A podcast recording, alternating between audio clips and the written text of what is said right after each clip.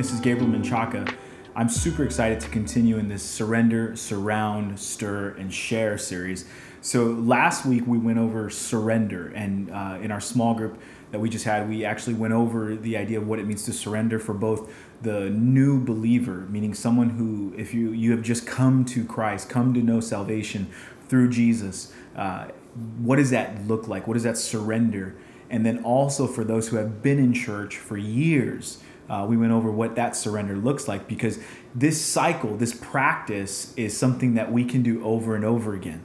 Uh, you know, as soon as we, we get to that place of sharing and, and the gifting and, and sharing the gospel through whatever gifting or whatever uh, method there is, we get to that place again of surrendering whatever it is. It may have been super successful and it may have failed, but we can look at everything we've done and surrender it to the Lord to get back to that place of saying, All I want is you, Jesus. So, our next step in understanding this is surrender, surround, stir, share. So the surround part is what we're going to be talking about today. Surround is a very simple understanding that comes from Psalm 1 1 through 4. And it says this Blessed is the man who walks not in the counsel of the wicked, nor stands in the way of sinners, nor sits in the seat of scoffers. But his delight is in the law or instruction of the Lord, and on his law he meditates day and night. He is like a tree planted by streams of water that yields its fruit in its season, and its leaf does not wither. In all that he does, he prospers. The wicked are not so, but are like chaff that the wind drives away. So I want to first examine the scripture itself. It says, uh, Blessed is the man who walks not in the counsel of the wicked. So we can understand that there's this, this idea of walking in the counsel of the wicked, meaning that there are people who are not Christ centered speaking into you. And, and the scripture points to us that's not a that's not a blessed thing. It said, Blessed in the man who walks not in the counsel of the wicked meaning that you're not surrounded by these voices that are speaking into your life. And so that, that are negative you know we the christ-centered voice points you to christ. Anything else points you that points you away from him we would consider that to be wicked. So nor stands in the way of sinners. So meaning like it's put yourself in the the, the most crime filled, sinful place you could think of. And, and that's kind of the idea here that stands in the way of sinners, meaning like you're, you're surrounded by, by ugliness, you're surrounded by sin, nor sits in the seat of scoffers. So this idea is that you what you're surrounded by the scripture points to us that when you stay away from these things, when you recognize that these things are not good, this is a good thing. And then it says, But his delight is in the law or instruction of the Lord. And on his law, he meditates day and night. So this is surrounding yourself with scripture, with the law or instruction of the Lord. So, what does God say to you? For you, about you, about those around you, about how to conduct yourself. So surrender, surround, stir, share. Surround yourself with biblical truths. That's the easiest way to grasp what we're talking about in this video. Surround yourself with biblical truths. And so surround yourself with the gospel. That's the number one truth you can surround yourself with that comes from the Bible. What is the gospel? What does it mean to be saved? What does it mean to be a sinner? What does it mean to have Jesus as Lord and Savior of your life? And the reality is that most Christians uh, that are, have been in church for years could not even articulate or explain that because it's become something of a habit, tradition, or practice or ritual just to attend service. And so the idea here is when you surround yourself with biblical truths and you surround surround yourself with the gospel, this is grasping and obtaining understanding of what you believe and what you stand on in your faith. So surround yourself with the gospel. Uh, another thing would be surround yourself with mature believers. One of the biggest helps that, has, that I have seen and recognized in my life is being around those who are further than me, meaning they have an, a more in depth understanding. It's, and I'm not talking about just schooling or uh, the academic approach of, of knowledge based uh, books and, and all these things of understanding.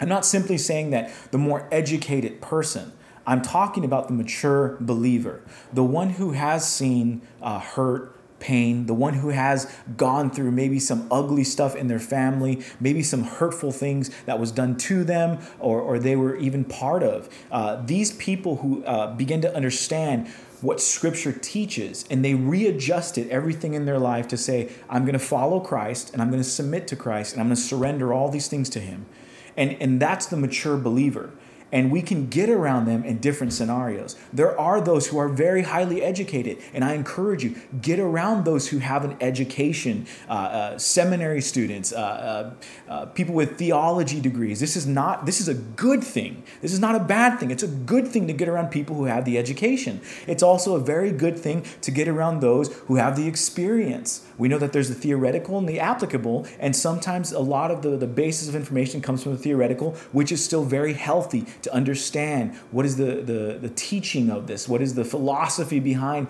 uh, the Christian lifestyle, and all these things. We can understand all that, but we know that the application of Scripture into life is very important as well. You don't just teach about it and you don't just learn, you apply it. That's very important, applying the Bible. Surrounding yourself with mature believers. Be Christ centered in your consumption. That's a big thing. Be Christ centered in your consumption. If you're someone who has been in church and you, you want to keep uh, going with these steps, like you, you want to take this into a place that it's, it's a big one, surround yourself with people that love Jesus.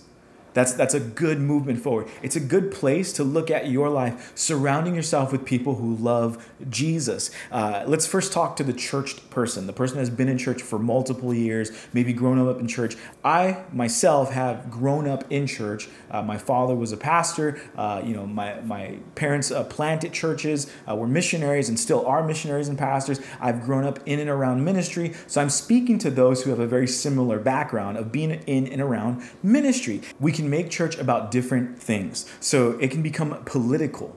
It can become about all the politics. We can even begin to play the politics game, uh, uh, first hating it and then becoming wrapped up in it. And then uh, the reality, we can be uh, tied up in our personal ambitions, our idea of what we think we need to be in ministry. Uh, it can become a point of anxiety or stress. Uh, I've known people who have driven up to the church, and as soon as they got into front of the, the church building or meeting location or, or place where they gather, it was just anxiety and stress just overwhelm them. And uh, the, the stress or pressure to perform or do something in particular these things can become what drives us in church and in this gathering of, of other believers. And what we know is this when we surround ourselves with people who love jesus our bottom lines and our deadlines and all the things that we have to get done they seem to fade away because jesus matters more than everything. So and, and this is why we surrender these things and we surround ourselves ourselves with people that love Jesus. I was able to be around people uh, in, in different scenarios, in different cultures, that really all they had was Jesus. They didn't know about uh, uh, events or they didn't have these uh, um, growth strategies. They didn't go to conferences to help make their conferences better. They were literally just, it was them uh, praying together, reading the Bible together, and encouraging one another because they had nothing else. And so seeing that challenged my, my understanding of what my Christian walk is. Because again like i said we can make our, our christian life and church and all these things about many different things. And i'm speaking to the churched person here the, the one that's been in church for years. And so I, I would say this there was one morning when I was in prayer, and uh, it was uh, we were doing morning prayer on Fridays before people went to work, and in that morning I was alone, and uh, I remember just I was praying and I was looking around the the meeting place that where we were gathering. This was in Tallinn, Estonia, and we I was in the church and it was cold, but um, you know I loved those morning prayer meetings, and and I remember looking around the church thinking like you know, I like, is this good enough for God? Like, is this is this okay? I really started to pray, like, Lord, is this okay? Like, do you want, like, is this okay? Do you like this? Do you want this? Is this like acceptable? And I remember uh, just the Holy Spirit's ministering to my heart, speaking to me, almost like it was very clear. It, all like the response was this: all I want is you, and it silenced every other thought, every other uh, uh, plan I had. It was like all I want is you and, and to encourage you today to the church person, um, remember this all God wants is you. Uh, to the new believer who just surrendered your, your life to God. You said, you know what? I've lived this way. I've done things my way. I've done things this way, and it's failed me over and over again, and I'm going to surrender my life to God. Let me make this very clear for you. All He wants is you. God wants you. Like all the accomplishments and all the great things that we've done, awesome. I awesome. Good job.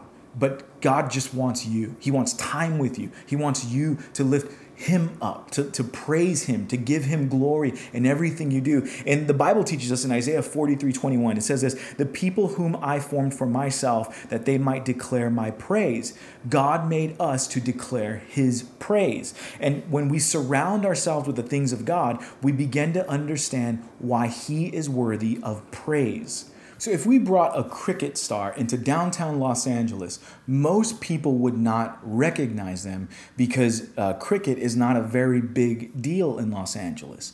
Now, this is what happens when we surrender our lives to God and we come to into relationship with Him. Uh, we begin to learn who He is, and it's just like if if there was a very famous uh, uh Los Angeles Laker that uh, was in downtown Los Angeles everybody would know who they are because the context of who they are they've surround they're surrounded by that that team. They're surrounded. You would just know who they are just by proximity of, of somebody next to you. And so this is the idea surrounding yourself with the things of god. Now remember when we when we give our lives to god we're coming from a context of sin we have been surrounded by sin. Our lives have been led by sin. We're familiar with sinful things. We know sinful things. And to come to know God is to come to give Him praise and give Him glory. So the thing is, when we come into relationship, we are surrounding ourselves with who God is, biblical truths that teach us who we are who God says we are. And this is when we begin to surround ourselves and we begin to become familiar with who God is. And so when we are filled and surrounded with our sin, we don't know God. When we're filled and surrounded with our sin, we do not know God. When we surround ourselves with the things of God, we begin to understand how great He is. So, God, the creator of the universe, loves you and created you. That's an amazing thing. He knows you. Uh, uh, Luke 12, 4 through 7 says this I tell you, my friends, do not fear those who kill the body, and after that, having nothing more that they can do. But I will warn you whom to fear. Fear him who, after he has killed, has authority to cast into hell. Yes, I tell you, fear him. Are not five sparrows sold for two pennies, and not one of them is forgotten before God? Why, even the hairs of your head are all numbered. Fear not, you are of more value than many sparrows. God knows us, loves us, values us. Luke talks about the sparrows, how you, you can see that they have life, they live, but but how much God looks at us. He knows the numbers of, of hair on our head. And so that's just an amazing thing that when we went over this idea of surrender, we learned that the Bible teaches that we are sinners. Uh, but this is a biblical truth that we must surround ourselves with that God loves us and He knows us. When we went into the surrender part of the series, uh, we learned that the Bible teaches that we are sinners. And this is a biblical truth. This is something that we learn about ourselves. We are guilty, we are sinners. We are those that, that function outside of the law of God. And so, understanding that, we begin to surround ourselves with this biblical truth I'm a sinner. What's the other biblical truth? There is a Savior. So I'm in need of a Savior. I'm a sinner in need of a Savior. So I surround myself with that biblical truth. And surrounding ourselves with the things of God is not just the spiritual enlightenment. It's, the, it's not just, you know, this thought of like, oh, this will help me have more faith. It's, it's also the practical and applicable uh, way of walking as a Christian, pursuing relationship with Christ. There's a, there's a famous saying, uh, what would Jesus do? Now, it's a very practical way to see this. Uh, how can we know what Jesus would do if we never learn about him. We have to learn who Jesus is. Some good questions to surround yourself with in thought, and you can maybe go further with this, talk with somebody else, uh, email us, uh, message me. Uh, we'll be having small groups. You can connect with us. One of the questions would be Did Jesus get mad? You study who Jesus was. You study what he did. Did Jesus get mad? Um, did, what did he do when he got mad? Uh, uh, did Jesus address racism? Did Jesus talk about issues we're afraid to talk about?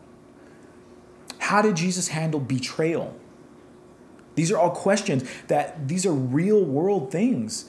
Uh, you and I, we go through relationships and betrayal happens. We, we betray. We've been betrayed. You know, these issues of, of racism, these real issues that we can look at the Bible. What did Jesus do? How did he react? How did he respond? What did he say? And some of these are starter questions that can lead you into greater discussion, but I, I throw those out to say surround yourself Get around scripture, get around mature believers, talk with other Christians, talk with other Christians in different churches, learn about what the different perspectives are. Let the word of God dictate how you begin to form your new life. Let the Holy Spirit speak to you, convict you, challenge you, change the thinking. And so, uh, Jesus is not some random dude in the desert inviting you to come be on a ranch with him. Let me make that very clear. Jesus is not like some dude saying, Hey, come live on the ranch with me. Uh, we know this uh, as revealed in scripture. Uh, he he is with God right now, but will return in person to rule and reign as king over all the earth.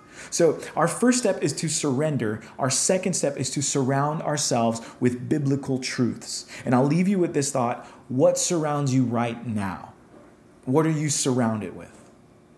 That's, that's a question for you just to think about. If you're a brand new Christian, you've never been to church, you never read your Bible, uh, you start with these areas. Jesus emphasized a few things for us. And one of the biggest ones that I can leave you with that will help you to understand uh, John 13, 34 through 35 says this A new commandment I give to you that you love one another, just as I have loved you. You also are to love one another. By this, all people will know that you are my disciples if you have love for one another.